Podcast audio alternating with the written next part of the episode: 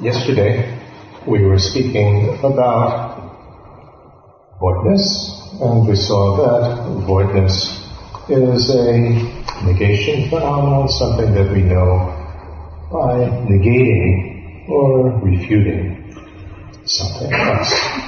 Так, вчера мы говорили о пустотности, о шуньяте, И мы разобрались в том, что пустотность это нечто, что познается посредством устранения некоего объекта отрицания. То есть мы знаем пустотность, мы достигаем пустотность через устранение чего-то. And what we are refuting when we know voidness is impossible ways existing with respect to everything. Ourselves, others, and all objects in general. И более конкретно тем объектом отрицания, который мы устраняем и следовательно достигаем пустотность, являются всевозможные, а, всевозможные невозможные способы существования, применимые или находимые нами, или проецируемые нами на что бы то ни было, на нас самих, на других живых существ, на неодушевленные предметы либо невозможности. And we uh, started to look in terms of the person or me and the voidness of the, of the person. Мы начали рассматривать то, чем являемся мы сами, то есть то, что такое личность, персона или человек, и а, поговорили о пустотности а, от невозможных способов бытия или лишенности невозможных способов бытия. And the relationship between the person or me and the aggregate factors that make up each moment of our experience. Затем мы поговорили о том, каким образом я или моя персона, я как личность, а, связан с а, теми пятью а, психофизическими совокупностями, известными как скандхи, и с их потоками. Because when we first start to try to understand voidness, we start with trying to understand the voidness of the self, of the person, because that's a bit easier to understand than the voidness of all phenomena, although voidness is the same with respect to both. Также необходимо помнить о том, что приступая к изучению или пытаясь постичь пустотность, мы начинаем с попыток постичь, понять а, пустотность а, или бессамостность индивида, бессамостность меня или личности. А, несколько легче познать бессамостность индивида, нежели бессамостность внешних предметов и явлений. Хотя, как мы уже вчера тоже говорили, упоминали это, пустотность а, или отсутствие невозможного способа бытия в личности или в внешних предметах и явлениях, по сути, одна и та же. So, we saw that the self the person is something which is imputed or designated onto the basis of all the aggregate factors that make up each moment of our experience. And we looked a little bit more deeply about what that actually meant. Итак, мы рассмотрели, а, как а, существует это относительное или условное «я», которое функционирует, и мы а, выявили, что оно является тем обозначением или тем ярлыком, который наше сознание навешивает или применяет к, по отношению к потоку пяти психофизических совокупностей или скан. И мы, а, так сказать, рассмотрели этот вопрос несколько глубже, несколько более детально а, по каждой сканке. So if we look at our experience, question is, what's happening? What's happening in each moment? И глядя на наш, наш опыт, на наш, наши переживания, ощущения жизни, мы исследуем, что происходит с нами в каждый отдельно взятый момент. So all that's happening in each moment is that we are on some channel of consciousness, whether it's seeing, hearing, thinking, or whatever. Итак, в каждый отдельно взятый момент, конкретный момент нашего бытия, мы настроены на какой-то один канал или программу сознания. А именно, мы более в слухе, мы более в зрении, мы более в тактильном ощущении явлений. And there are various objects that we are aware of, particularly here in terms of sense objects, sights, sounds, so on. Мы окружены различными а, сенсорными объектами, то есть объектами, которые познаются, переданы нам в ощущении нашим органам а, чувств, а, визуальными, аудио, тактильными, так сказать, э, обонятельными и так далее, прочими объектами.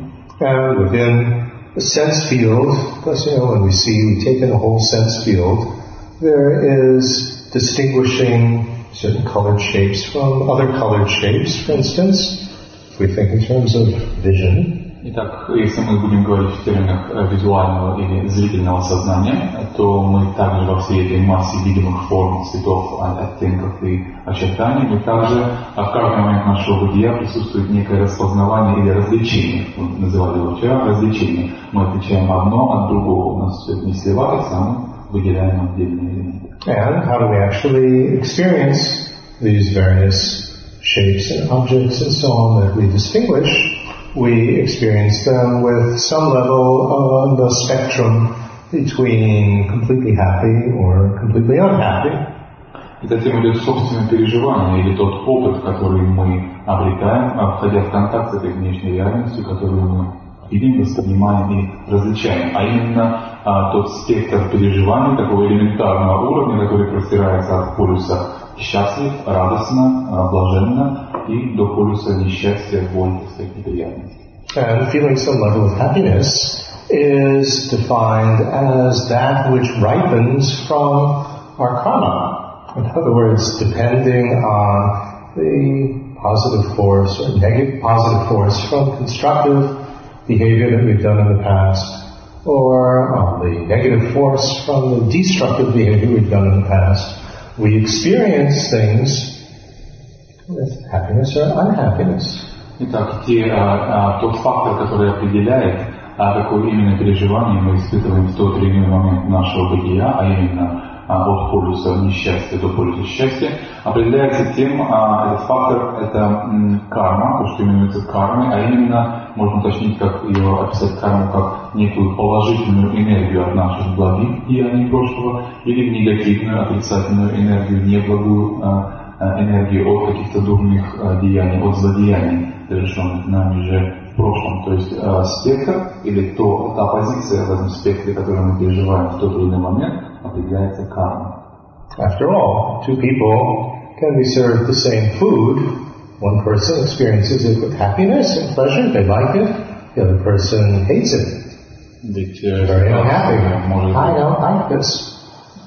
So, this Ситуация ripening of karma. может быть эм, такой, что а, двум людям, а, двум разным людям дали одно и то одно и то же блюдо. Одному оно нравится, он его любит, другому оно не нравится, он его ненавидит. А употребляя в пищу одно и то же блюдо, один получает удовольствие и счастье, другой страдает и, так сказать, морщится и испытывает отвращение. Карма, одно и то же блюдо, разные вкусы, разные видения. If you think, and it's quite interesting, if you think in terms of a computer that uh, is dealing with information, how is that different from a mind dealing with information? Well, a computer doesn't experience happiness or unhappiness with that information, does it? Whereas a mind does. И здесь а, входит на передний план та разница, которую необходимо а, проводить между нашим умом или нами и нашим восприятием и компьютером, получающим различные а, ин- информации из внешних источников. Получая информацию, компьютер не испытывает никаких переживаний по поводу этой информации, плохая она, хорошая или нейтральная. Мы же, получая какие-то импульсы, сигналы, информацию, а, а, судим ее и э, переживаем ее соответствующим образом, какие-то внешние импульсы. Although we might think that the computer is very unhappy with us when it loses our data. Хотя мы можем а, подумать, что компьютер переживает, или компьютер рассержен на нас, или разгневан, когда он стирает, удаляет какую-то нужную нам информацию, например. And then also what uh, is part of our experience is this last aggregate, the aggregate of everything else, all other affecting variables, so all the emotions and concentration, sleepiness and interest and all these other things are there. И также мы говорили о а, последней а, совокупности, или той последней коробке, том коробе, куда свалено все остальное, что не является первыми четырьмя сканками. Там находятся все наши чувства, эмоции, там находится сон, сонливость, там находится интерес, веселье и так далее и тому подобное. Hmm. And what is me, me is found in this, in this last aggregate, by the way, in the aggregate of other affecting variables. It's not that it's outside the system. Мгм. Итак, это самскара сканка или сканка а, прочих влияющих. А, она включает в себя и то, что мы привыкли именовать собой или я, мною. Мы попадаем туда же. То есть пять совокупностей, они покрывают все явления. И я, явление я, находится именно в этой пятой а, группе. And the me, self, is something which can be labeled onto each moment of uh, all these aggregate factors that are changing all the time. Я – это то обозначение, которое может быть э, присвоено, сделано или дано любому моменту э, течения э, потока этих совокупностей. Hmm. And in a sense, it is a way of labeling the whole. И в каком-то смысле это способ обозначения э, целого или всего. Like if we have a movie, well, a movie is made up of one moment after another moment after another moment, and the content of it is changing continuously. But we can give it a name, a movie, which is referring to the whole thing, isn't it? Примерно так, как мы обозначаем а, некоторую последовательность кадров и развитие каких-то сюжетных линий а, фильмов. Говоря фильм, а, мы а, понимаем, что он состоит из отдельных а, кадров, великого множества отдельных кадров, сцен, событий и так далее, но тем не менее мы даем всему это одно общее название – фильм от единого целого. Hmm. Okay, so this was uh, what uh, we covered last time. Итак, это вкратце то, что мы рассмотрели вчера, о чем мы говорили с вами вчера. And we saw that this uh, me, is what's known as the conventional me, which can be labeled onto a particular stream of continuity of aggregate factors, that uh, this is something which conventionally does exist. Итак, говоря, говоря об этом «я», мы называли его условным или относительным «я», функционирующим, существующим «я», «я», который является обозначением или а, ярлыком, навешенным на любой момент функционирования тока наших пяти совокупностей. Это «я» существует, оправданно утверждать, что оно относительно условно существует. What we are refuting is an impossible way in which that me exists. Что мы отрицаем, или что мы стремимся, а, так сказать, отбросить, это невозможные способы существования этого «я», не то, что такое «я», как мы его описали, только что существует. Now, yesterday I suggested that perhaps you think over this material, and if you had any specific questions on it before we proceed, you can try to answer some of them. Если вы помните, вчера я посоветовал вам, так сказать, поразмыслить над услышанным до того, как вы придете вновь сюда. Если у вас возникли какие-то специфические, конкретные вопросы именно по этой теме, может быть, вы зададите их, и я попробую ответить вам на них до того, как мы продолжим изложение. But before I ask for questions. Let me just explain one small thing, which is not so small, but a very important point that perhaps Might uh, have caused you some confusion. Но прежде чем я а, приглашу вас, так сказать, задавать ваши вопросы, я хотел бы объяснить еще один момент, маленький момент, но в то же время очень важный момент, который мог а, вызвать в вас определенное замешательство. A person, or me, is not just a name or a word. That's a mental label. Итак, я или персона или личность не есть лишь слово, не есть лишь термин. Это ментальное обозначение. When we talk about mental labeling or imputation, there are three things that are involved here. Когда мы говорим о ментальном обозначении или обозначении умом, мы подразумеваем три компонента этого. First is the basis, the basis of the labeling. в первую очередь мы говорим об основе для обозначения. Remember yesterday we were giving the example of the sight, you know, an orange, we were talking about oranges. And so we spoke about um, an orange circle. Uh, we spoke about a smell. We spoke about a taste. these sort of things. That's the basis for labeling.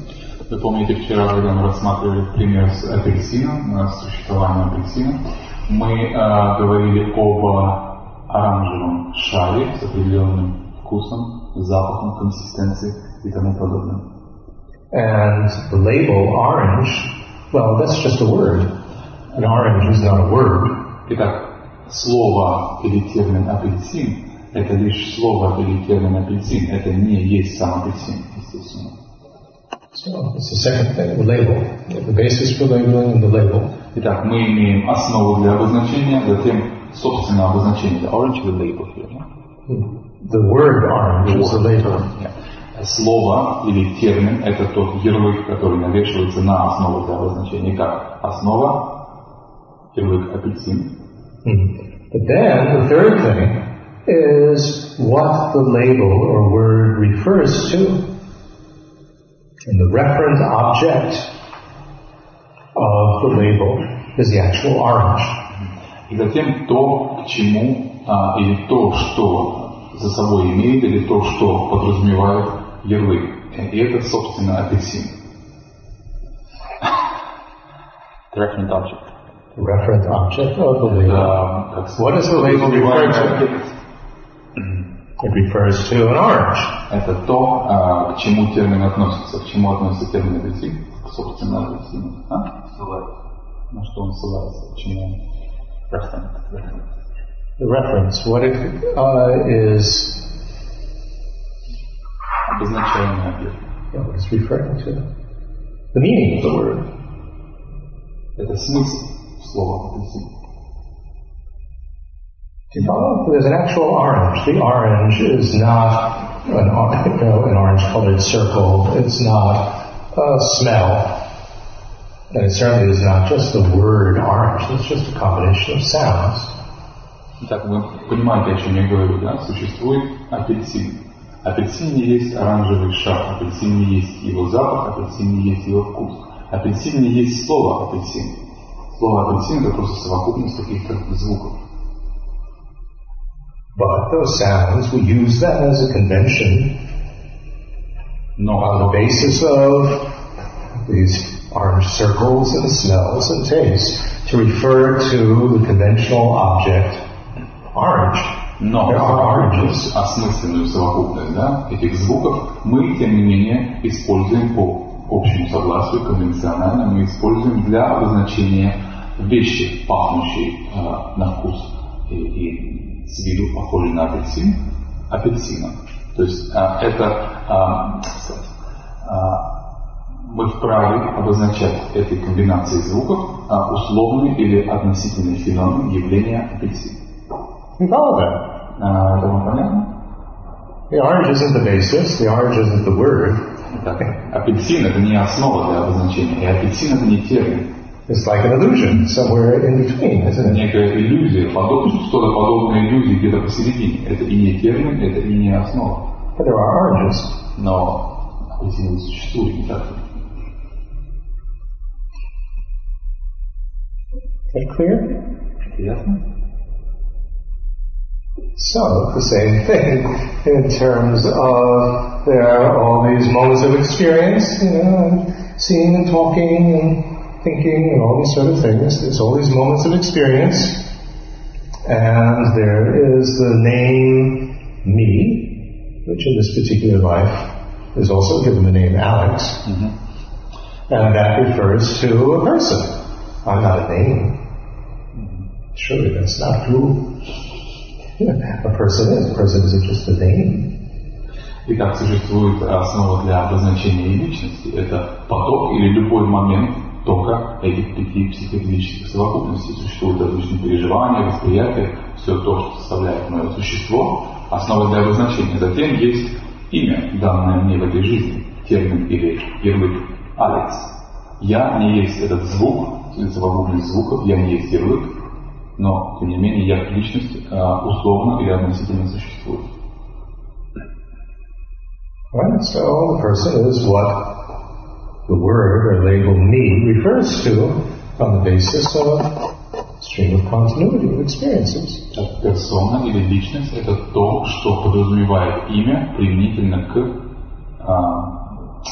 далее, а, к подходящей, к, да, к соответствующей или подходящей основе для обозначения, к току этих моментов. Right? But in a movie theater, you sit there, you only see one moment at a time on the screen. That's the basis for labeling. Я And отправляю you label it the movie, Star Wars, or whatever movie you want to talk about. Star Wars isn't just the name. Star Wars, I actually saw a movie, Star Wars, but it wasn't, you know, this moment wasn't this, and that moment wasn't this. That wasn't the name either. Mm-hmm. It's what the name, title of the movie refers to, which was the movie Star Wars, on the basis of the sequence of moments. И то же самое происходит, когда мы отправляемся в кинотеатр для просмотра фильма. В каждый отдельный момент все, что мы видим, это лишь один кадр фильма, одну конкретную статичную картину, которая сменяет другую. А мы не видим фильма всего в каждый отдельный момент. То же самое время, когда мы просмотрели этот фильм, кто-то спрашивает нас, видел ли ты фильм «Звездные войны», ты говоришь, да, я видел фильм «Звездные войны». Я не видел слова «Звездные войны», Фильм не есть слово или термин, или герой «Звездные войны», или фильм «Звездные войны». Это не есть каждый отдельный кадр. Это нечто другое, это какая-то совокупность, или это то, что стоит за обозначением фильм «Звездные войны», сделанный на основе, а, так сказать, только а, моментов, его моментов, его кадров. Let's think about that for a moment. Давайте подумаем об этом несколько мгновений. Who am I?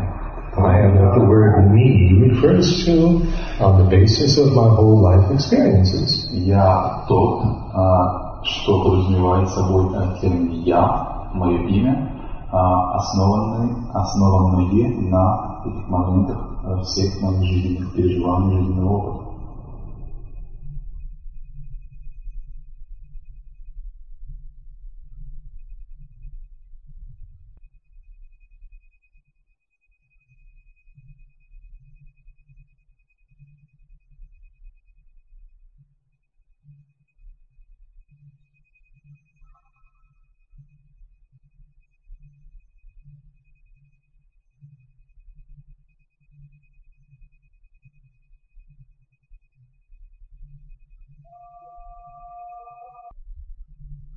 Okay.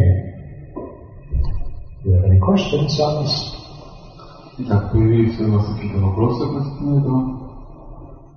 This is very important to understand. If you don't understand this, it'll be really very difficult, if not impossible, to understand what Voidness is talking about. Очень важно разобраться в этом моменте, поскольку если вы в нем не разберетесь, для вас будет практически невозможно понять то, что стоит за этим термином понятием пустотности. не очень понятно, что такое вот эта третья составляющая, на что мы ссылаемся, да? Насколько она отличается от основы? Кажется, что это то же самое. It's not quite clear what is the third component, because what you said, the basis of designation, seems to be what it is. Actually, what's the difference between the actual Alex and the, well, the well, this is what uh, the whole issue of voidness is all about. Right. There's a relationship between what the label is referring to on the basis for designation. Это на самом деле и есть ключевой вопрос постижения пустотности, это разница, умение различать, различие между а, валидной, так сказать, верной основой для обозначения и тем, чем объект является на самом деле.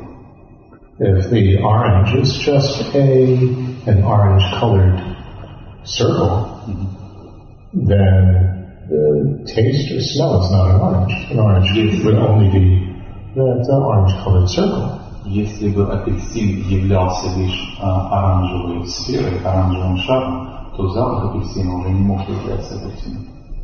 And if the orange was not only the orange-colored circle, but also a smell and also a taste, then there'd be three different oranges. Но если бы и orange would be three different things. апельсина и его вкус и его консистенция являлись бы тоже апельсином, тогда мы имели бы дело уже с тремя, четырьмя и так далее апельсинами. То есть множественным соединением. So we're talking about the conventional object, an orange. Мы говорим common sense object, an orange. об условном, об относительном объекте апельсин. When somebody says, would you like to eat an orange? We don't think in terms of eating an orange colored circle.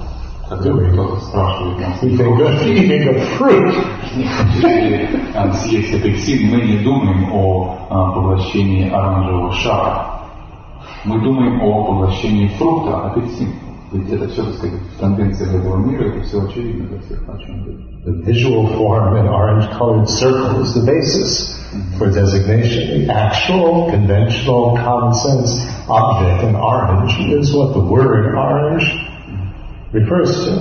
And of course, it can be referred to by many names in different languages. It's just a convention made up by a society. Апельсин in Russian. Hmm? Апельсин in Russian. Yeah,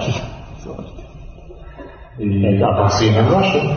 да, оранжевая сфера, оранжевый шар со вкусом, запахом и так далее, является а, достойной или подходящей основой для обозначения апельсина как условного явления, с которым все мы согласимся.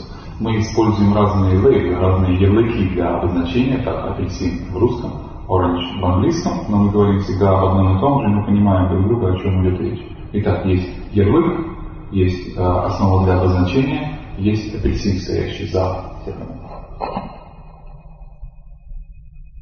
You follow? Who am I? Am I my body? Well, this body, you know, when I was a baby and the body of, you know, when I'm now as a, an older man, it's not the same at all. There's hardly any cell in the body that's the same. И кто такой я? Я э, это мое тело, является ли мое тело моей личностью? Но мое тело, когда я был ребенком, оно было весьма и весьма отлично от моего тела, которым я обладаю сейчас, тело пожилого человека. И, как вы знаете, каждый 7 лет в нем не остается ни одной э, идентичной клетки, то есть все клетки умирают, то есть меняются. То есть там уже нет ни одной клетки из тех, что там были э, в детстве. Yes. А, Вопрос, собственно, о границах э, конвенциональности. А, В принципе, мы все знаем, что апельсин – это набор цвета, запаха и так далее. Но, в принципе, любой человек может представить себе синий апельсин. Есть, ну, ну вот он апельсин, но вот синий. Или со вкусом мыла. И тем не менее, это окажется апельсин, ну вот просто такой урод. Таким образом, мы получаем, что э, вот этот третий фактор, он отлично, получается некая, э, извините, самосущая такая платоновская идея апельсина, которая не, может не совпадать с основой наименования. This is where lies the limits of those uh, conventionalities or conventionally true phenomena. Because uh, all, all of us, we can sort of just try and imagine a blue orange. It's sort of okay. We can, okay, blue orange. Or orange with a salty taste. We can also try and imagine. So we can substitute the basis, basis for designation and still have the orange behind it. So is the idea orange that sits behind the term is some kind of platonic uh, ideal idea thing which is self-sufficient, independent, standing on its own, self-instituting, whatever. No, not at all. Yeah. What is an orange is something which gets into the, discussion of oneness. Так это опять ведет, нет, это не так, и опять это уводит нас в дискуссию, собственно, о том, что такое пустотность. So we have to jump ahead. In order to answer your question, Для того, чтобы дать ответ на твой вопрос, нам придется немножко запрыгнуть вперед. but uh, well, we might as well do that since our weekend is short. И в школе мы э, делаем это вкратце, давайте, может быть, попробуем это сделать. When we talk about voidness, what we're talking about is what is it that establishes the existence of something? Итак, говоря о пустотности, что является тем фактором, позволяющим нам утверждать о существовании чего-то? Establish is the same word as to prove. А, утверждать о существовании это примерно тоже establish, утверждать что-то, да? And, Мы не говорим, что создает объект, да, что его порождает, что его утверждает, позиционирует. Well, voidness is saying that there's nothing on the side of the referent object that establishes the existence of that object. Итак, а пустотность а, свидетельствует о том или говорит о том, подразумевает то, что со стороны а, постигаемого объекта, объекта, к которому ссыл- на который мы ссылаемся, как подразумеваемого объекта, нет ничего, что а, подразумевало бы его существование как данного объекта. То есть со стороны основы для обозначения. From the basis of designation there is nothing Not that from the basis of from designation, the from the referent object itself. Мгм. Итак, от самого а, объекта, подразумеваемого объекта, со стороны или в самом подразумеваемом объекте нет ничего, что свидетельствовало бы, there is nothing that, establishes the existence or of that object as a knowable item. The noble, Item. Knowable thing. noble item. Что Something that can утверждало, be validly known, a validly knowable item. что утверждало бы этот сам этот объект как познаваемую сущность, как вещь, которую можно знать.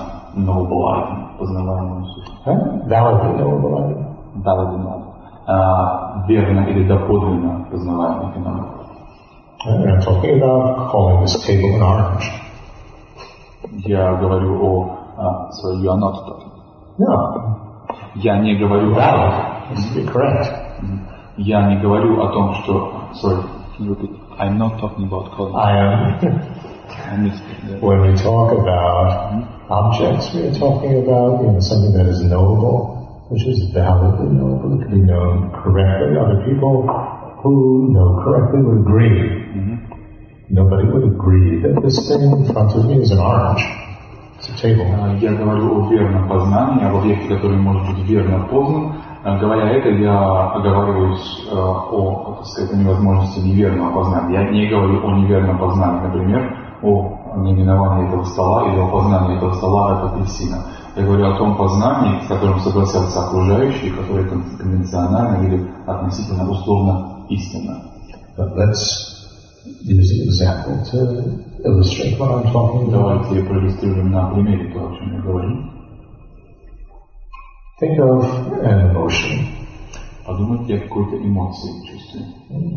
An emotion, one that I usually use is jealousy, but it could be any emotion. А обыкновенно для примера я использую зависть или ревность, хотя это может быть любая из них. Okay. What is jealousy? Итак, что такое зависть? Or let's use the simpler example first. The color red. Или давайте попроще пример рассмотрим для начала цвет красный. Okay. Now, if you think of the light spectrum, Итак, думая о цветовом спектре, right, there is absolutely nothing on the side of the light spectrum that has boundaries and markers that from the side of the light divides the spectrum into yellow, orange, and red. And on this line, on this side of the line, it's orange, and on that side of the line, it's red. There's absolutely nothing on the side of the light. Самом цветовом спектре или вот в этой палитре цветов, которые мы находим в естественном а, цветовом спектре, мы не находим никаких со стороны самой этой палитры, со стороны самого этого спектра, никаких четких установленных кем-то или самой этой а, шкалой разделителей, линий, которые бы говорили нам недвусмысленно, что здесь кончается оранжевый, здесь начинается красный, здесь начинается зеленый и так далее. Ничего такого со стороны этой шкалы не существует. So, what establishes it as red, and yellow, and orange is merely concepts and words and labels.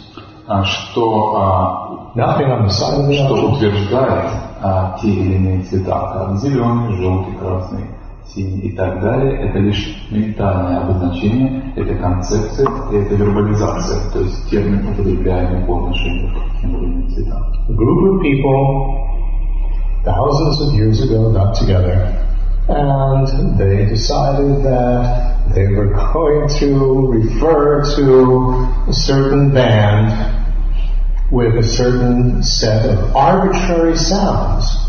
Totally arbitrary sounds. There's no meaning in these sounds.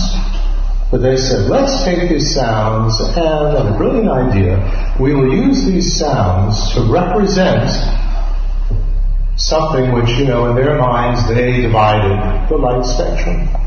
Итак, э, up. примерно что происходило, видимо, а, тысячи лет назад собралась какая-то группа людей, а, абстрактная группа людей, которая решила, что определенную частоту, э, волновую частоту вот этих с- с- цветового спектра они будут называть каким-то на тот момент совершенно абстрактным, непрактичным понятием, красный. Они ее так назвали, и отныне, так сказать, пошла в мир конвенция, что это называется красным, и было, так сказать, так отныне повелось. And different groups of people maybe had a similar idea, but they didn't necessarily divide the color, spe- the light spectrum in exactly the same way.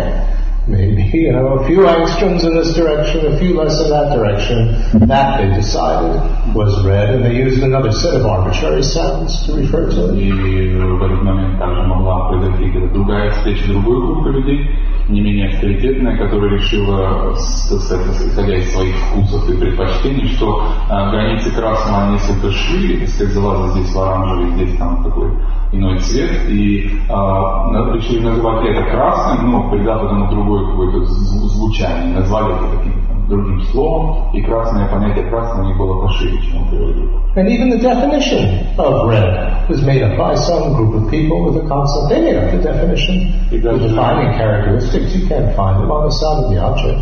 И даже дефиниция... From this wavelength to that wavelength. И даже дефиниция красного цвета, или то определение, которое так дает ему наука, скажем, да, также было а, также спорно и также было создано как конвенция в какой-то момент собравшейся группы людей, которые сказали, что красный означает от такой-то а, частоты до такой-то частоты. So, red is established not at all from the side of the object red, it's established from the word, the mental label, the concept red. Красный существует не со стороны этого цвета, шкале, так сказать, в, в радуге, да, а со стороны ума, который сделал, произвел такое обозначение. But if we ask, now our nevertheless, nevertheless, what color is this table? It's red. Но в то же самое время, здесь, так сказать, включается тот оборот, который мы обсуждали вчера, запятая, но в то же самое время этот стол красный, с этим все согласятся. Is it red? Красный он? Yes. We would all agree. If we were valid cognizers, it's called somebody who's colorblind might not think that this is red. Итак, мы... But that would be contradicted by somebody who had eyesight. Итак, в миру мы согласимся, что это действительно красный стол. Мы согласимся с тем, что он красный, являясь а, верно познающими субъектами. Здесь может среди нас а, быть дальтоник, который с этим не согласится. Но это, что называется, его проблема, а мы его оспорим, его точку зрения, являясь верно познающими а, субъектами. So, the same thing with your example of the oranges. There are many different species species isn't the word, but many different varieties of oranges that are found around the world. And some convention decides that this group of uh, uh, different kinds are all called oranges. In fact, it's even weirder because we have, I mean, aside from hybrids and all of that, what makes all of these round orange colored circles that we see in the store next to each other, what makes each of them an orange? Why don't we have a different word for each one of them? we have groups that's getting into this whole topic of categories.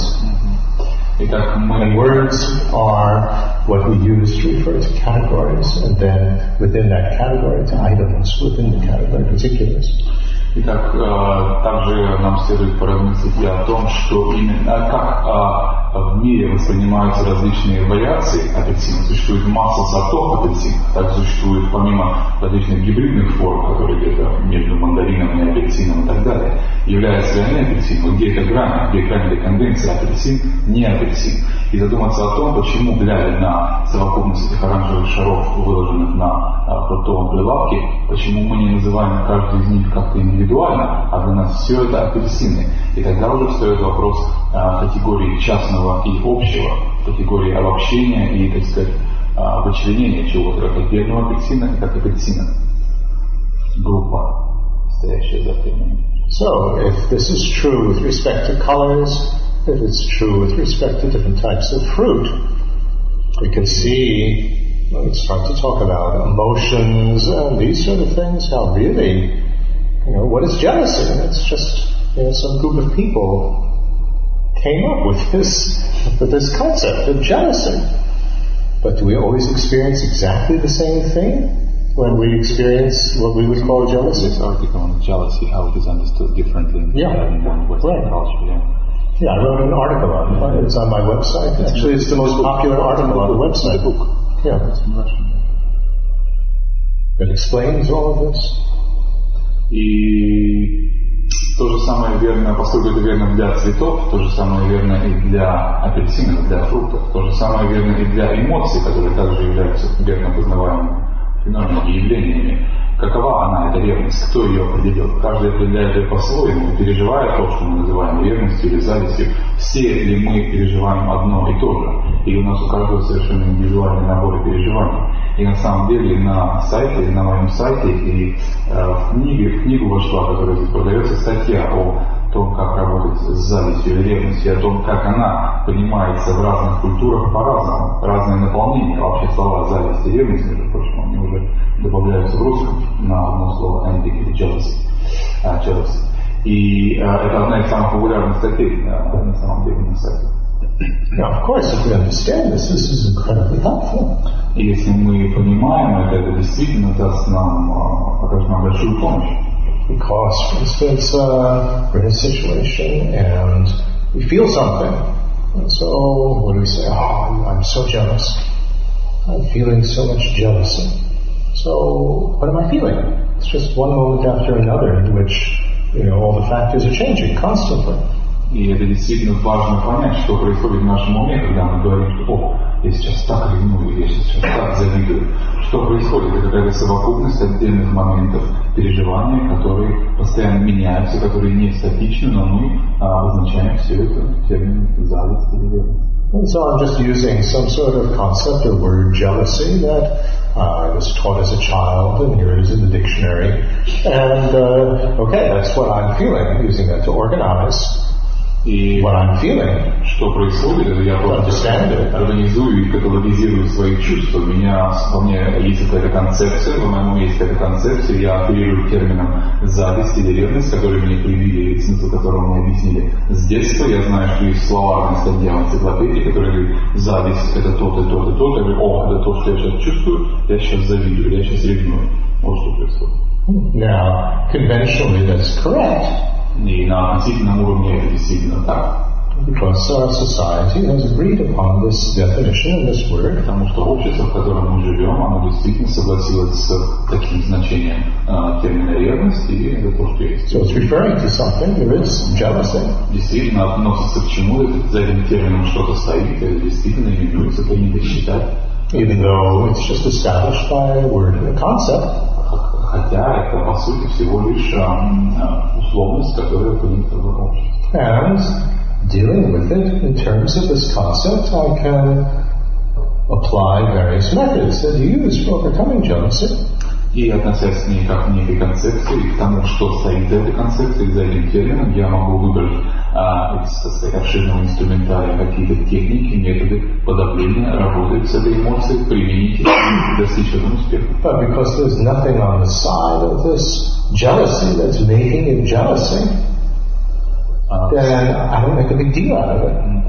И понимая, что в самой зависти, в самой этой эмоции нет ничего, что говорило бы о том, что это действительно а, самосущая зависть, я могу с ней работать, я могу сказать, изменять это. There's no solid thing like a big rock inside me called jealousy, and there it is sitting, and oh my God, this is such a problem itself.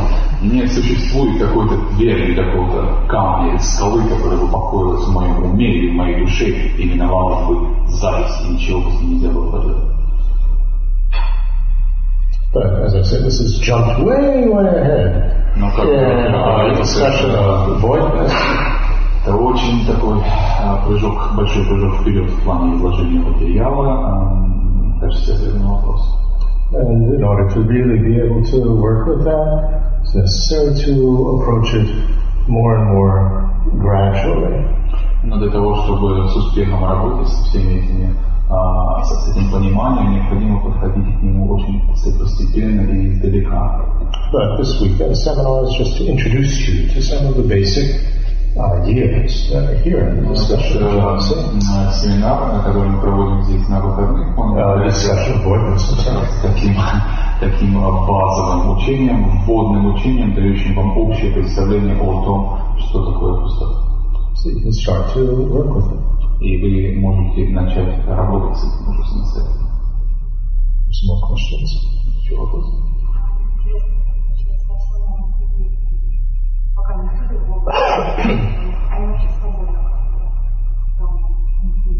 And what about uh, small children, like when they have no concepts yet, and so it means that they are empty and uh, free of emotions and stuff like that. Before they learn what jealousy is. Oh no, it's not like that.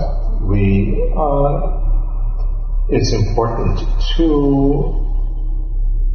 understand that when we talk about concepts and uh, labels and so on, they don't necessarily have to have words associated with them. Так необходимо а, понять одну важную вещь, что говоря о концепциях, говоря о ярлыках, мы не всегда подразумеваем и совершенно с необходимостью не следует из этого, что им должно соответствовать некое вербализованный термин, некое слово. Things exist in terms of mental labeling, are established in terms of mental labeling, regardless of whether you're, anybody is actively labeling it or not. That's not relevant here. Итак, вещи существуют, обозначенные умом, независимо от того, активно обозначает ли их кто-то своим ментальным обозначением этим процессом или нет. I'm feeling something. Я чувствую что-то. Well, it doesn't matter whether or not I can identify and give it a name jealousy, I'm still feeling something. Это не важно, могу ли я это распознать, идентифицировать и присвоить этому титул зависть, термин ревность. Я что-то чувствую, и это достаточно. But if we ask the question, what is it? Но если нас спрашивают, а что ты чувствуешь, что это? then we have to bring in mental labeling. Тогда нам необходимо будет задействовать ментальное обозначение. But I don't have to label it in order to feel it. Но для того, чтобы чувствовать, мне нет нужды обозначать это ментально. A baby feels hunger. Infant feels hunger. It doesn't know a word hunger, but it certainly feels it. Ребенок не знает слова голод, но дети чувствуют голод, это так есть.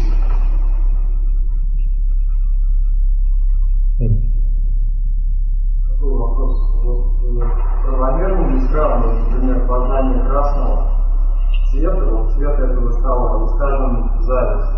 Мы можем сказать, что конечная точка познания цвета стола – это температура, или как правильно сказать, ну, некая цифра. Длина волны, да. Длина волны, да.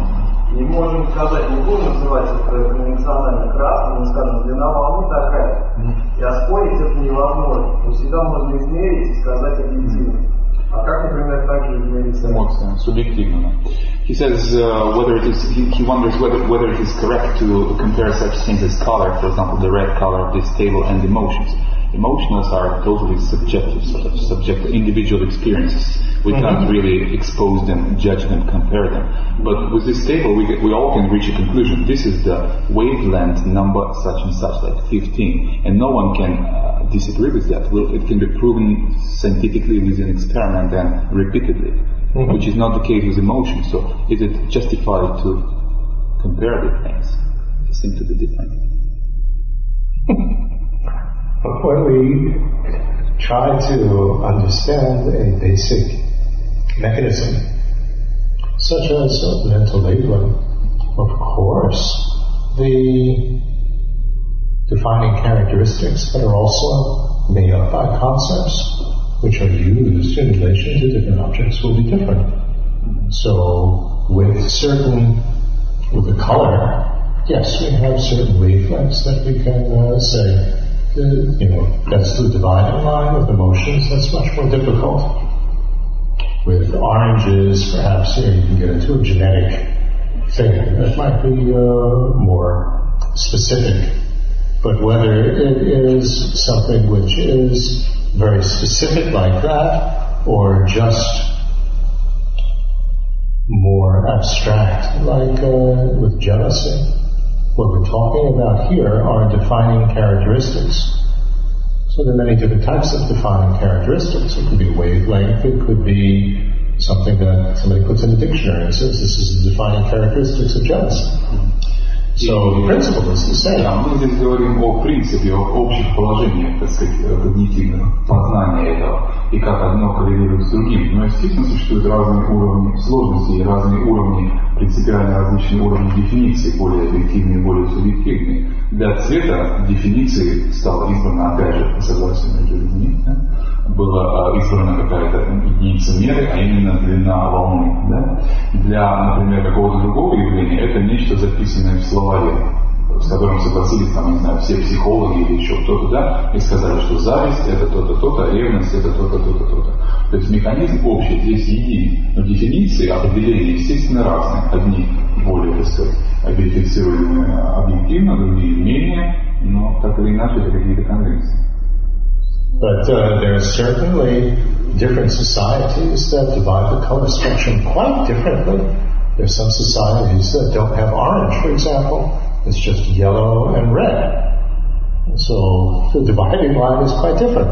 They Didn't call the green stuff Well, yeah, there are societies that have not just green and blue, they have three colors there. Experiments were done like that at my university when I was at uh, school, taking people from different cultures and showing them different colors and saying, what color is this? And they found that different cultures certainly divide the color spectrum. And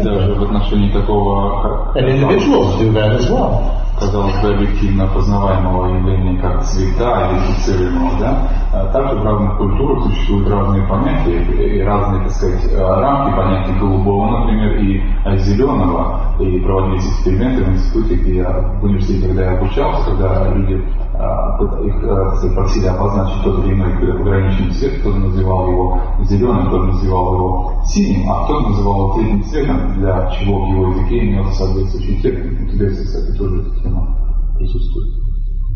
Салат там синий называют, салат. Если в разных культурах получается разные дефиниции, скажем, относительно цвета, mm-hmm. получается, что у двух э, групп да, например, китайцы и австралийцы, а для них, для каждого из них этот стол для одних красный, для других там темно-желтый. Получается, что каждая из этих групп, она имеет условно достоверное понимание этого момента. Тогда каким же образом возникает вот это nevertheless? Потому что для одних он функционирует как красный, а для других, вроде, тем не менее, он функционирует как желтый. So then the problem seems to come that, okay, say we have Chinese and Australians. Here for Chinese it's a red table, or, or for Australians it's a red table, for Chinese it's a dark yellow table, let's mm-hmm. say, yeah? And then uh, this part of the nevertheless comes. So, but conventionally for one group of people it functions as the red table. For the other group of functions, nevertheless, it functions as the dark yellow table. Correct. So there are two correctly, fully functionable tables Correct. of different colors. Correct. How is that possible? Why not? For one person, let's say you take this item in my hand, I look at it, and I say, I give the label, uh, watch. Я беру этот предмет в свою руку, смотрю на него, оцениваю и обозначаю часы. And other people around here might also agree that this is a watch, and it functions as a watch. И многие из вас согласятся, здесь в этой комнате, наверное, большинство, что это часы, если не все. И для вас, и для меня они действительно будут функционировать как часы, выполнять функцию часов. The baby looks at it and sees it as a toy, labels it as a toy, and other babies would agree, and they could play with it, and it would function as a toy. Ребенок возьмет в руки этот предмет и обозначит его как игрушка, бирюлька, и будет с ним играть. Дети другие вокруг согласятся с ним и также обозначат ее игрушкой и будут играть в нее вместе. У них будет своя, так сказать. So what is it? Is it a watch or is it a toy? Так что это игрушка или часы все-таки. And it is only established as a watch or a toy by mental labeling and concepts alone. И это, этот объект а, утверждается как часы лишь посредством ментального, умственного обозначения, сделанного по отношению к основе для обозначения. There's nothing on the side of the object that establishes it as a watch or a toy, because if it did, if there were something on the side of the object, then it would have to be two different objects. Or a toy would be a watch. It would have to be one object. объекте не существует ничего, что свидетельствовало бы о существовании этой основы для этого объекта как в качестве часов. Потому что иначе в этом объекте было бы, были бы и часы одновременно, и игрушка, потому что они должны были бы свидетельствовать как минимум о двух вещах. О том, что это игрушка, о том, что это часы.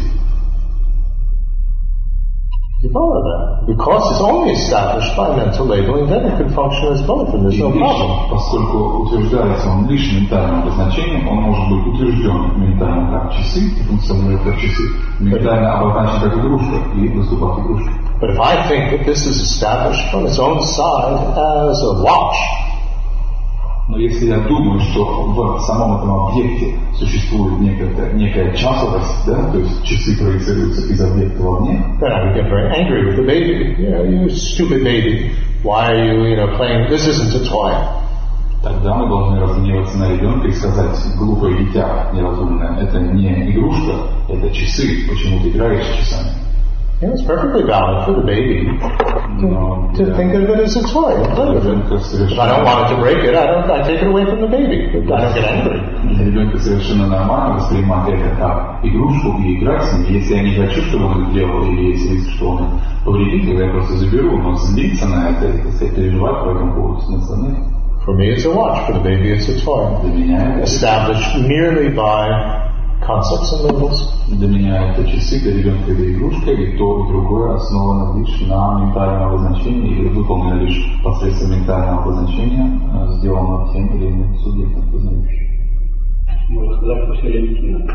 А? Все релятивны. So we can say that all is relative, basically, yeah? All, All is relative. Yeah. Yes, definitely. That's another way of saying it. Да, можно сказать, что все релятивно, относясь к тому, к- кто обозначает, относительно того, кто частности, если даже случай России, если он ответственный в небольшом периоде, условия зависимы за ним зависимы происходящие. Именно или все, и нашим умом, а возможно, и названием России. Если бы назвали его там круглый шар Европы, мы бы его так не назвали. Там же вот как и жичи, если бы назвали Саша силы дают в этом ходу, а все включается в чистые предметы, а то чистое как такое нет. И как его эмоции, если там зависть или ревность, чьего руководства,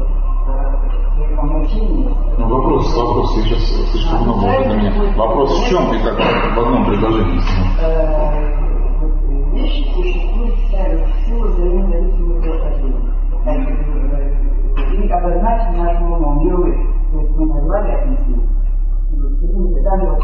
Но опять же ушли от предложения в одно. Можно и вопрос в конце? Что я теряюсь. А, я хочу сказать, правильно ли э, объект, когда мы включаем силы. Да. это э, в силу того, что мы обозначили, дали ярлык названием апельсина. Мгм.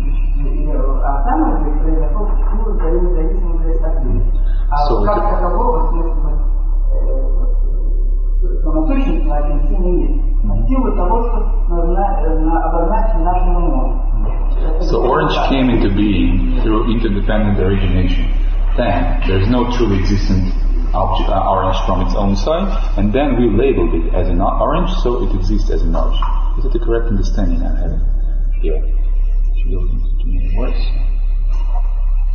Well, when we talk about dependent origination, I understand it. that has uh, several different meanings. А, Прежде всего, когда мы используем термин а, взаимозависимое происхождение, да, а, в него вкладывается а, порой очень и очень различные смыслы.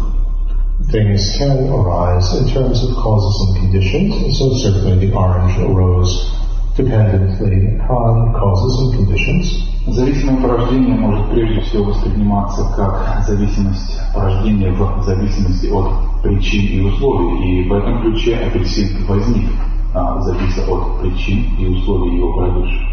And so certainly we have to have the causes and conditions first. The seed and the earth and water and sunlight and so on. И, безусловно, Before we got the orange. собственно, апельсину, и до того, как мы получим собственный апельсин, должны наличествовать причины его порождающие, а именно семя, почва, солнце, вода, удобрение и так далее. Another meaning of dependent origination is things arise dependent on parts. Другое понимание зависимого порождения или взаимозависимого происхождения света зависимость от составных частей. Now, in the case of an automobile, perhaps you have the parts first and then you get the whole because you put them together. But that's certainly not the case with an arm, which isn't that you put together the, the meat and the skin and paste it together and then you get an arm. So in this case, the parts and the whole are simultaneous. Зависимость, э, взаимозависимое происхождение также понимается как зависимость от составных частей. Происхождение через зависимость от составных частей. Этот, э, это э, удобнее проиллюстрировать на случае автомобиля, когда, мы когда автомобиль возникает из составления воедино, совмещения различных его составных частей. С апельсином это так не работает, потому что процесс возникновения апельсина в силу причины условий совпадает. И, так сказать, сочленение его. Апельсин не собирается на конвейере процессом сочленения его мякоти, так сказать, цедры, э, кожуры и прочего, рисунок и так далее. But when we speak about dependent origination on the deepest, most profound level, Но затем следует и более, и наиболее глубокое или глубочайшее понимание взаимозависимого происхождения. we are thinking in terms of uh, items that can be validly known arise dependently on mental labeling, which does not mean that the mental label cre- creates them.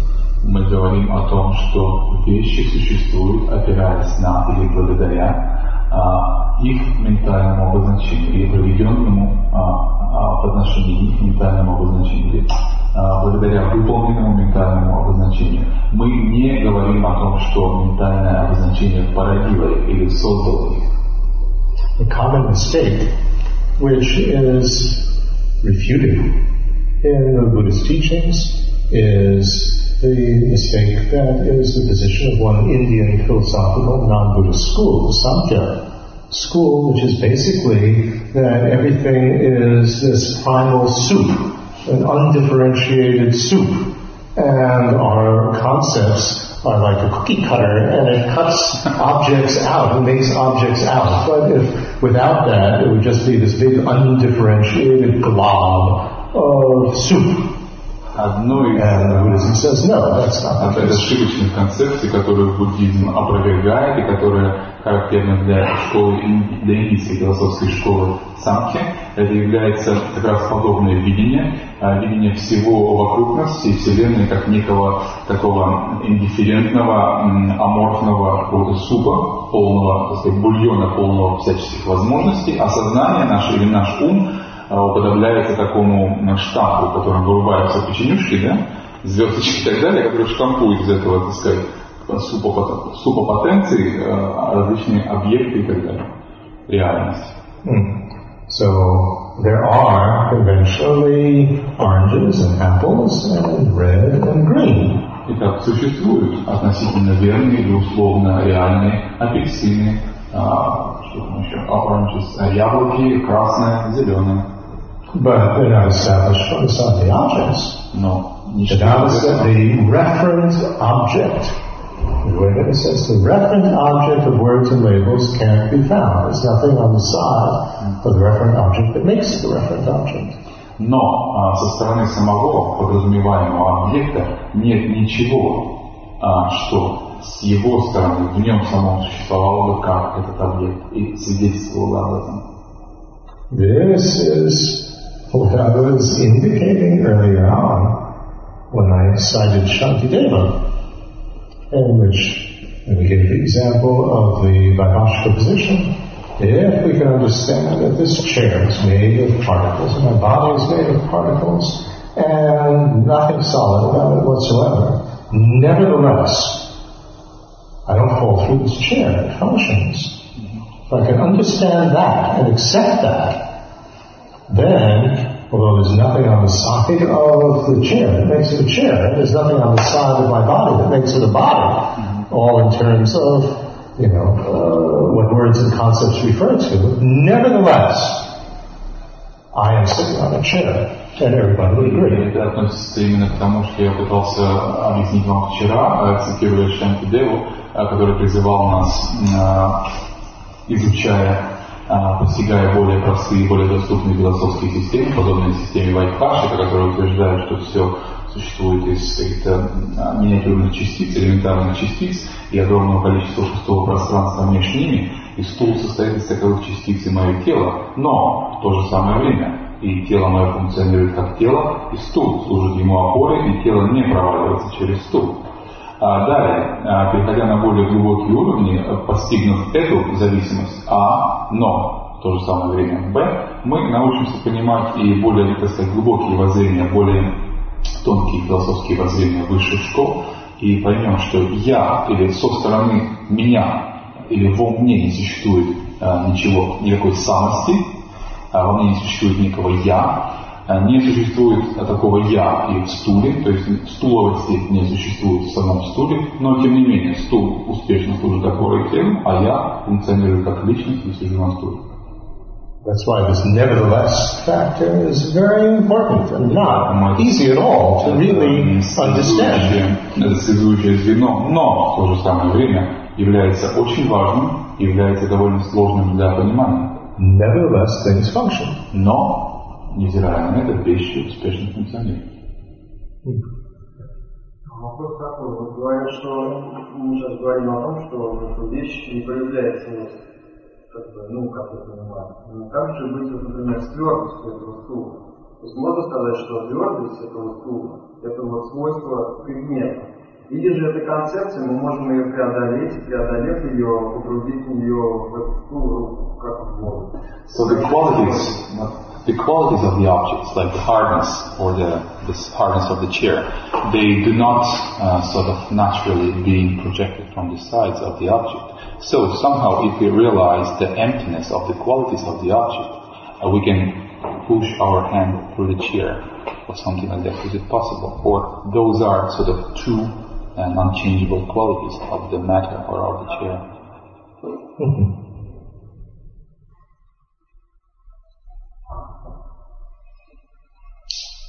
There are several parts to your question. Ваш вопрос подразумевает несколько составных частей. It is true that the various qual- that qualities of an object are not established from the side of the object. Истинно то, что свойства объекта или его качества не существуют а, самосущие со стороны самого объекта. But uh, they're established by concept of hardness, softness, and there can be all sorts of scientific measurements that people 500 years ago didn't even know but they were. So it's established by concepts. Они утверждены, утверждаются эм, путем, опять же, конвенций, путем вербальных конвенций, путем обозначения твердость, мягкость, путем каких-то научных измерений данных приборов, путем каких-то иных понятий, которые существовали, так сказать, столетия или тысячелетия назад. Nevertheless, uh, here's again, go back to our nevertheless, which is the difficult, I mean, that's the most difficult aspect. Here, nevertheless, things do have qualities. Но в то же самое время, и здесь мы возвращаемся опять к этому сложному и вездесущему обороту, но в то же самое время качества эти присутствуют, качества эти себя проявляют и функционируют. Yeah, of course, qualities are going to be affected, and we get back to our dependent horizon, you know, various qualities, especially physical qualities, will be affected by gravity and the speed of the object and the you know, speed of the observer and all these sort of things. Здесь опять мы переходим в теорию взаимозависимого происхождения, в частности, теорию относительности, что качества объектов, они вовсе не абсолютны, они будут зависеть от точки расположения обозревателя, от скорости обозревателя, от скорости объекта, от силы гравитации и прочего, и прочего, и прочего. But it doesn't mean that there's nothing there on the side of the object. It doesn't mean. It doesn't mean that there is a findable nothing. Mm. Но это не значит, что... You know, we are not going to the extreme of nihilism. Но это не значит, что нам следует впадать в крайность нигилизма и говорить, что утверждать, что существует некое обнаруживаемое или верифицируемое ничто в объекте. Mm. Это так, так же было неправильно. Now, it's a whole different issue whether or not through uh, unbelievable development of the mind it becomes possible to have control over the elements. That's something else. So with your hand or something, that's, that's something different. И затем э, ваш вопрос подразумевает некое иное э, поле, иную плоскость, возможно ли посредством некоторого, некого невероятного, совершенно запредельного развития сознания, культивации сознания, обрести власть над элементами.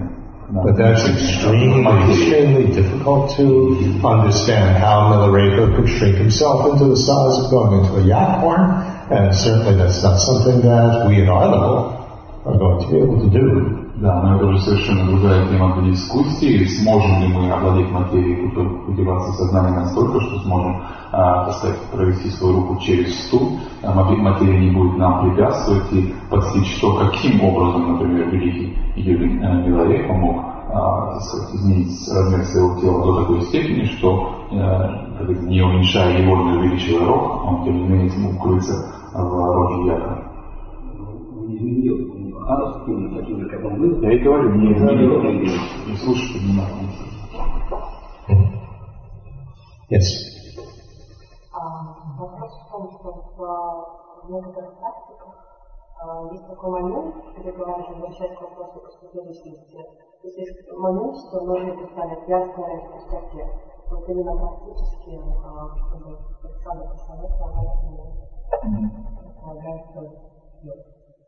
And, uh, ну что, существует такой момент, когда необходимо расстояться от красоте. And probably in many sadhanas we use the, the words and uh, the visualization of dissolving ourselves in the emptiness. So what would, the, what would be the practical advice from your side, on your side, which, which what we should use to be more successful in this uh, dissolving visualization we, we do in our daily practice? Again, there are many points to your question. Опять же, твой вопрос подразумевает, так сказать, много подтем в нем. As I indicated before, the steps for meditating on voidness are first to think of the basis for the refutation which is basically the basis of the, of the imputation. Mm-hmm. And so you would think, oh, for instance, uh, my body is the body of a Buddha figure, deity. Итак, как я уже говорил, существует несколько этапов медитации на пустотности, достижения пустотности, и одним из них первым является размышление о объекте отрицания. И в каком-то контексте, в этом контексте объект отрицания будет практически совпадать с объектом и с основой обозначения. The basis of designation would be coinciding here with the basis for the negation. Not the object to be negated, the basis for the negation. В данном случае основа для обозначения будет совпадать с основой для отрицания, да, или отрицаемого объекта. Итак, прежде всего мы должны, we have to visualize ourselves in the form of Well, we could start here with, although one is not supposed to do this because one's supposedly visualizing oneself as deity all day long. But if we have forgotten that and are uh, conceiving of ourselves in terms of our ordinary body, mm-hmm. then first we think of our ordinary body. Итак, мы здесь, в этом месте Садами, должны визуализировать себя в форме, в форме себя самого сначала как обычного существа. Это, как сказать, оговорка уже потому, что по идее мы должны визуализировать себя в течение всего дня в качестве и поддерживать визуализацию себя в качестве формы божества. Ну и если по какой-то причине мы забыли и визуализация это утеряна, мы визуализируем прежде всего себя самих. So our ordinary body is of course imputed on parts and me is imputed on the body. Итак, наше обычное тело, естественно, зависит от составных его частей, и «я» является обозначением, сделанным поверх этого физического тела. Now, second object to be refuted, which is the appearance of the body and me, as if there was something on the side of the body, something on the side of me that established that made it me. И затем my body. мы выявляем объект отрицания, которыми, э, объекты отрицания, которыми является мое тело, которое само по себе свидетельствует, или в котором а, в самом заключена некая, некая самость, это я, это мое тело, или тот я, личность, которая сама по себе свидетельствовала так сказать, несла бы в себе информацию, была бы самосущая мной. Итак, мы разбираемся с ними. As if these things, the example that I always use is as if these things existed sitting here like a ping pong ball with a little label on it saying me, you know, some solid thing encapsulated in plastic. Словно There it is. Me, my body. что некоторая сущность, подобно э, мячику для настольного тенниса, которая вот такая четко очерченная, заключенная в какую-то пластиковую оболочку, упакованная и, так сказать, проштампованная «я» находилась бы здесь. Well, this is the object to be refuted. Итак, это тот объект, от которого нам необходимо избавиться, который необходимо а, опровергнуть. Now, when we're actually doing a tantric practice, that's not the time to do the analytical meditation. We need to have done this beforehand.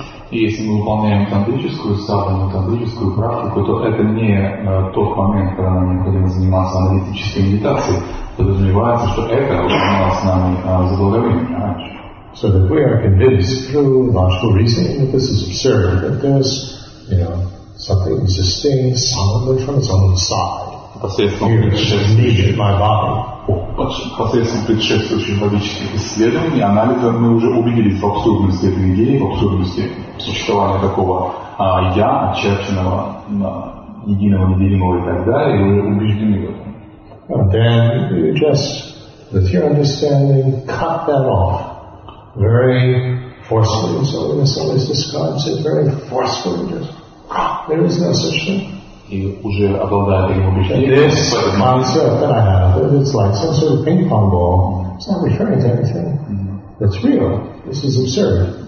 И уже обладая таким убеждением, в этот момент мы просто тотчас решительно, как бы мощно отсекаем, отбрасываем этот теннисный мячик, этот настольный, мячик настольного тенниса, представляющий а, мое «я», и сказать, избавляемся от него. And we focus on there's no such thing. И мы фокусируемся на том, что остается, когда он исчезает. And then the dissolution process is dissolving this appearance of solidity in stages. It is more and more subtle, so then there's no appearance of solidity. И truth is поэтапно растворяем а, и явление а, этого подлинного истинного бытия, поэтапно переходя на более тонкие и тонкие формы растворения. But I believe we have a morning on the Kalachakra practice in which the discussion of this topic will be more appropriate. Но мне кажется, у нас запланировано утреннее учение во вторник, где мы поговорим о визуализациях, медитациях э, в контексте практики э, тантры Калачакры, где подобная дискуссия будет более уместной. Tuesday morning? Через Во вторник. So let's uh, stop here Давайте for our uh, dinner pause, а, and then we'll continue the lecture setting. You have tea also now, that yesterday? Yeah. И мы можем опять же чай выпить как вчера, а потом до 7 часов.